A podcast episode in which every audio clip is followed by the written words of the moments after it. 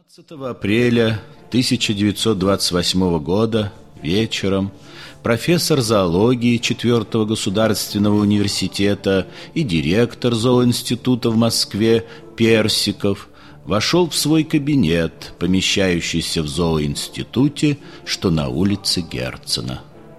Профессор зажег верхний матовый шар и огляделся.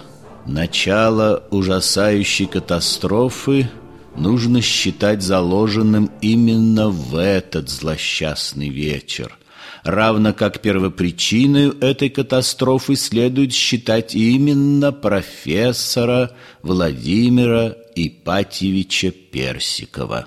Ему было ровно 58 лет. Голова замечательная, толкачом, лысая, с пучками желтоватых волос, торчащими по бокам – Лицо гладко выбритое, нижняя губа выпечена вперед.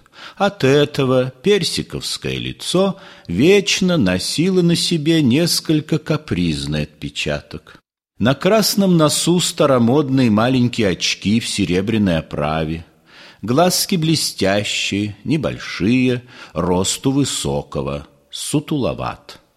Говорил скрипучим голосом, тонким и квакающим – и среди других странностей имел такую. Когда говорил что-либо веско и уверенно, указательный палец правой руки превращал в крючок и щурил глазки.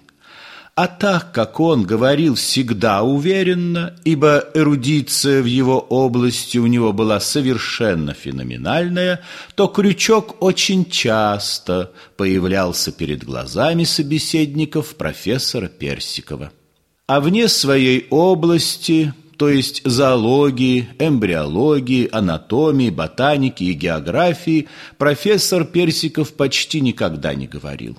Газет профессор Персиков не читал, в театр не ходил. А жена профессора сбежала от него с тенором оперы «Зимина» в 1913 году, оставив ему записку такого содержания – Невыносимую дрожь отвращения возбуждают во мне твои лягушки. Я всю жизнь буду несчастна из-за них.